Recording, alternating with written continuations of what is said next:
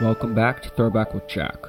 Today, in 1739, on October 23rd, the War of Jenkins' Ear starts. Robert Walpole reluctantly declares war on Spain. Let's examine this. It all started in 1738 when Captain Robert Jenkins appeared before a committee of the House of Commons and showed what he said was his own ear. I don't know why he still had it, but he had it. I just imagine that he had it in like a glass jar in his house and he was like saving it for this one special occasion. You know, why not? It's like a memento.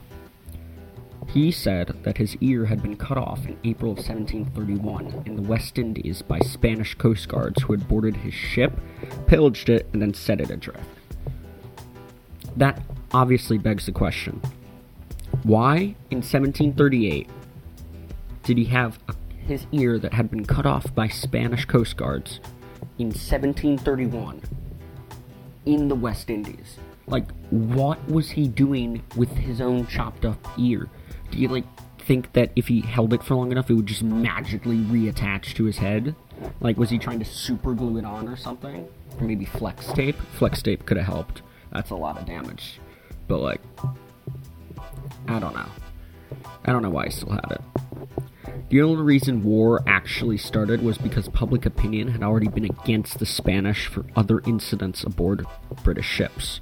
Robert Walpole, the Prime Minister, was actually forced to declare war by members of Parliament that were actually against his government. If he hadn't done that, they would have said that he was weak and then had a vote of confidence against him, and then maybe he would have been voted out of office. Who knows? Anyways, the war began in October 1739 and eventually merged into the War of Austrian Succession that started in 1740 and ended in 1748. All over Jenkins's ear.